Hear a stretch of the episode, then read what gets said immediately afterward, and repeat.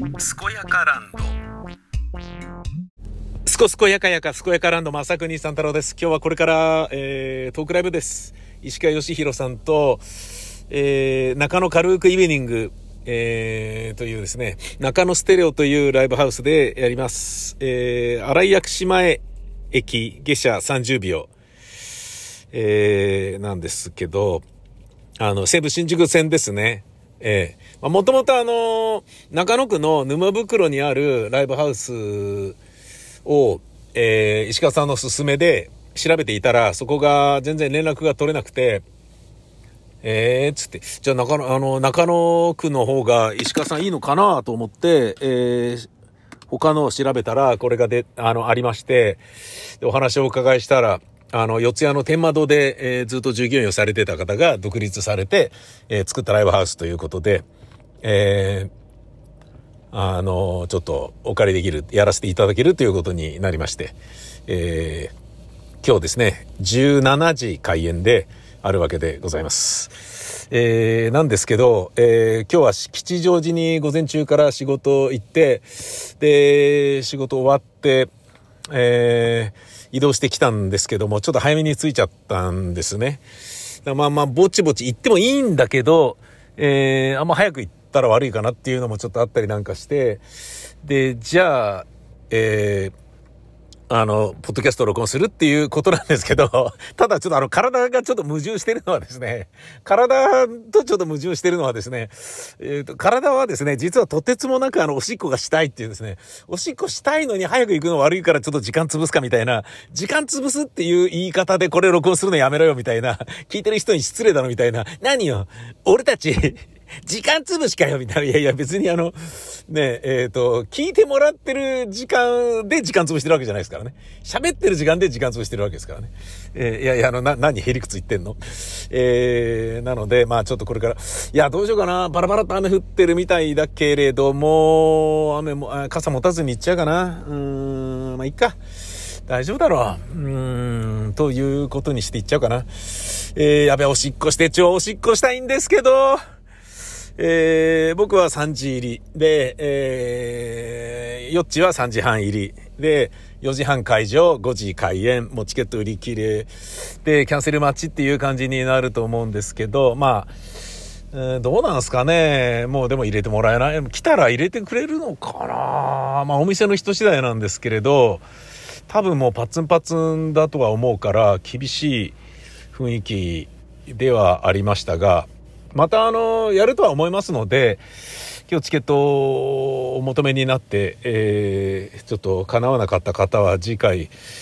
またね、えー、お越しいただけたらというふうに思います。それじゃあ、えー、ちょっと、おしっこしたいので、行ってきますかね。へえ、おしっこしてああ、びっくりした、ガンとかって言って、あなんか、車ね、駐車場に突っ込んだ、ね、その、あの、あの、バンがね、バンつって、あの、自分の車のね、尻に当たってきたってそういうことなんでしょうね。では、えー、行ってきまーすと。おしっこしたいよ漏らしたくないよトークライブの前に。お、ヨッチだ。やべ、ヨッチがいる。やべ、ヨッチ早いぞ。やべ、ヨッチが俺と同じあ、ヨッチ、ヨッチいた。ヨッチ、ギター持って、車止めて、俺が、俺が今止めたところに、あ、車止めて、えー、あ、なんか今向かった、今ヨッチだよね。今間違いなくヨッチだよね。あ、俺と同じ駐車場に止めてる。しかもヨッチ3時半入りなのに俺より先に向かった。もうこれなんか、先に行ってどっかその辺でお茶しようっていう魂胆かな？ヨッチもしかしたら。なのかな？わかんないけど。と、と、と、とりあえず、ヨッチが言ってるならもう俺は行かなきゃってことだな。おしっこしたいし、ヨッチっていうのは石川義弘さんです。今日のですね、えー、唯一の共演者ですね。えー、ヨッチだったのか今びっくりしたななんかギターを背負ってね、あのー、なんですか、ガラガラ弾く荷物。あれにね、まあ、あの、機材とかいろいろ入ってるわけでしょうね。チューナーとかね、カポとかね、そういうね、替えの弦とかね、そういうのがね、あるわけでしょうね、きっとね。っていう感じで、よっちが現れた。もう行っちゃったよってこと。え、ね、宮川さんまだ来てないのみたいなことになっちゃうから、ちょっとね、行かないとっていう感じですかね。そうなんですよ。今日はですね、えっ、ー、と、宮川勝さんと石川さんのトークライブなんですよね。で、正国三太郎の YouTube チャンネルとか、正国三太郎のポッドキャストとかも、パンフレットでちょっと紹介する。あ、そうだ、えパンフレット、あ、持ってきたな。OK、大丈夫。でだ、えー、っと、DI は、えー、ライブハウスの使うから俺は用意してなくていい。キャノンケーブルも用意しなくていい。マイクも用意しなくていい。OK。大体揃ってるはず。じゃあ行ってきます。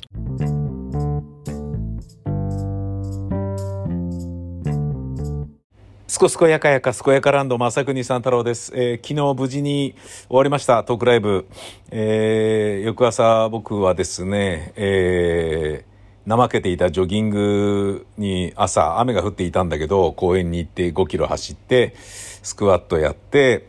で、10時ぐらいからの収録に、えー、吉祥寺ブースに来て、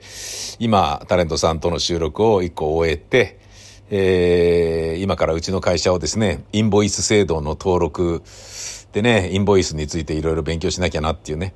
でも早速あの、請求書ね、送っていただくやつ、じゃああの、データでお願いしますみたいなこととかを、どのあたりからどういう順番に行っていけばいいのかな、めんどくせえな、みたいなことがありつつも、まあまあね、通過点ということなのでしょう。頑張ってやってまいります。えー昨日ですね、中野ステレオというところで、大塚軽くイブニング、石川義弘さんと二人でトークライブやりまして、お越しいただいた皆様本当にありがとうございました。大塚レイサマースタジオで、最後にやったのが、13ヶ月前の、えー、2021年の12月でしたから、随分経ちましたね。でも、その時に来ていたお客さんも来ていただけたりなんかしてですね、あ、覚えていただけてるという。ありがたいなって思うと同時にですね、ええー、あのー、なんか懐かしいなっていうことを思ったり、僕は個人的に石川さんとなんかね、まあ、バトルトークをしている中で、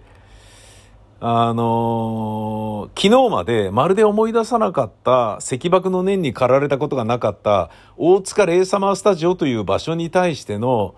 教習がブワーッとあの広がりましたね終わった後に。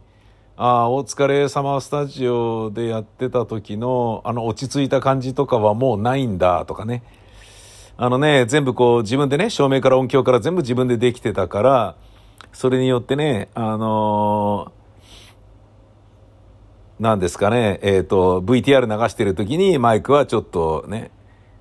半オフに下げ、レベル下げるであったりとか、映像流してる時は、えっ、ー、と、照明を落とすとか、そういったようなことをね、えー、あ、そうか、自分でできねえんだ、つって。じゃあしょうがねえな、みたいなね、感じになる。しょうがねえなっていうか、まあね、それもうスタッフさんがいるからね、自分がやらなくていいっていう分だけ、あの、ありがたいっちゃありがたいんだけれど、えー、なんかね、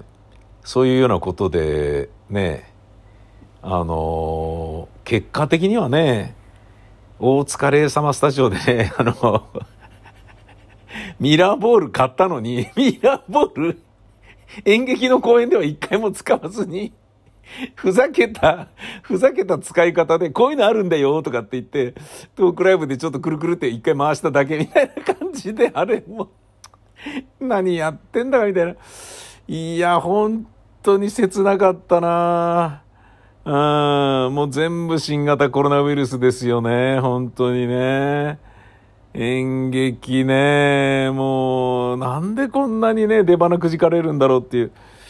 もう55過ぎたら、ね、えー、もう仕事ばっさりやめて、芝居だけやっていくぞっていうね、その後の人生芝居だけ作り倒して楽しんでやるって思ってたのに、全然作れないっていう。まあ、やろうと思えばできなくもないんだけどさ、リスクがでかすぎるよね。うん。あの、いや、もちろんね、いや、コロナで、えー、中止になった場合は、あの、なんかね、昨日の中野ステレオさんもそうだったんだけど、出演者の誰かが新型コロナウイルスに感染して中止になった場合は、えー、なんだっけ、お金をお返ししますみたいなね、なんかその、お借りする上でのレンタル料金みたいなやつね。そういうようなのがあったりなんかして、あ、それはありがたいなって話なんだけど、まあ、そういうふうに、あの、ご気遣いいただいている、えー、ところっていうのもあるんですよ。ところっていうのはその会場ね。うん。で、劇場にもそういうところたくさんあるんだけど、でもとはいえさ、ね、劇団側が使ってくれなきゃ話にならないっていうのはありながらも、でも、使ってもらうスタジオ側はスタジオ側でメンテナンスだなんだっていうので金がかかってるわけじゃないですか、常々。ね演劇はね、やらなければ赤字になるってことはないし、ね、食いぶちが、見入りがないっていうことではあるけれど、赤字にはならないけど、スタジオ側は、劇場側は、ね、維持費がどんどんどんどんかかっていくわけだから、電気代、水道代とかね、メンテナンス、ね、固定資産税とかさ。ね、なのに、全然ね、回っていかなかったら話にならないから、そういうふうにやってくれてるだけで、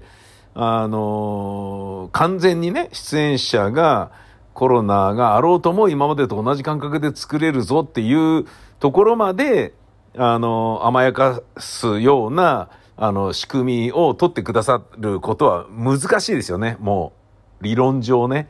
自分たちがね、劇場がもうやっていけなくなっちゃうわけだから。っていうことで言うと、やっぱり、まあ、うちはこれだけ泣くから、え、あなたもこれだけ泣いてねっていうのがやっぱ当然ありますよね、お互いが。それをね、つまり気使ってくださってるスタジオや劇場で公演を打ったとしても、出演者がコロナになった時のリスクっていうのはものすごいでかいから、いや、ちょっと手打ちの公演はできないもんなとりあえず今は、うん、もう2、3ヶ月のうちに公演打つぞっていう気持ちにはちょっとならないなっていうのがあってね。うん、だけど、まあ、遠く離れた青森の地で、えー、奈良茶坊さんがね、あの、1プラス1のね、あの、えー、セリフをね、もうそらんじて覚えてるっていう話なので、それを楽しみに、えー、と、それはね、やりたいなっていうのはちょっと思ってんですよね。あとはね、あの、北園真昼口爆ライブどけよをね、やるっていうのも、やりたいしなとかね、うん、なんか、うん、演劇というものをね、えっ、ー、と、国が支えてくれている国っていうのは、育まれるじゃないですか。で、日本はそういう下支えがね、国柄のが弱いから、ほとんどないに等しいから、ねえ、あの、まず造形が深くないからね、お役所の人たちが。政府とかね。で、そうなると、どうしてもこの人なんかいいんじゃねみたいな感じの、になってくじゃん。で、そうなると、なんか、ああいつかよみたいな感じの人がね、そこを司る感じになったりなんかして、で、その人のね、えー、周りの人間、ね、表現者が、ね、えー、厚遇されるような感じになっていったりとか、ね、残念だけどまあしょうがないよねっていうようなことになってっちゃうわけだけれども、そんなね、あの、中で、ねまあ一応金は出してるんですよ。だけど、それをね、むしり取るのが上手い劇団とか表現者っていうのもいるわけですよ。例えば、だから戦争を扱った公演とかだと落ちやすいわけだよね、助成金が。だから、エンターテインメント演劇とかだと助成金が降りづらいから、もうね、だそっち側、そっち側に僕は行ってるんですよね。うん、本当に。あのー、ラジオ番組でもね、パカパカ行進曲っていうタイトルだと、ねやっぱりね、大手ゼネラルスポンサーはね、最後の最後の社長決済でダメになっちゃうんだよね。タイトルでダメなんですよね、みたいなね。こんなに数字取ってんのにみたいな、それだから営業さんに言われたことがあって、いやだから分かってて俺それやってますからね。売りづらいの分かってて、売りづらいし、スポンサーもつきづらいだろうけど、だけど面白いからこいつの番組は撮っておきたいよねって思われて残し、残りたいっていうね。こういう感じだから撮ってるのがいいんじゃないっていう、面白さ以外の、あの、ことでね、売りやすいしとかさ、あいつなんかね、あのペイドパブリシティね、尻尾振って喜んで読むからいた方がいいんじゃないとか、そんなような面白さ以外の要素で評価されて、えー、生きながらえるようなことは僕はいらないよっていう、そういうね、ポジションだったんですけど、あの、演劇とかでもね、えー、もう全く同じですよね。あの、くだらない、くだらないっていうか、やっぱね、エンターテイメント演劇とかやってて、ね、完全なオリジナルってなると、なんかさ、そこ、ね、もうわかんないもんね。その人たちに金出していいのかっていうのが政府はね。うん。でなると、なんかこの人がやってるからちゃんとしてるんじゃないのみたいな、あのー、ね、な、なんとなくで出すしかないわけじゃないですか。で、なんとなくで出すんであれば、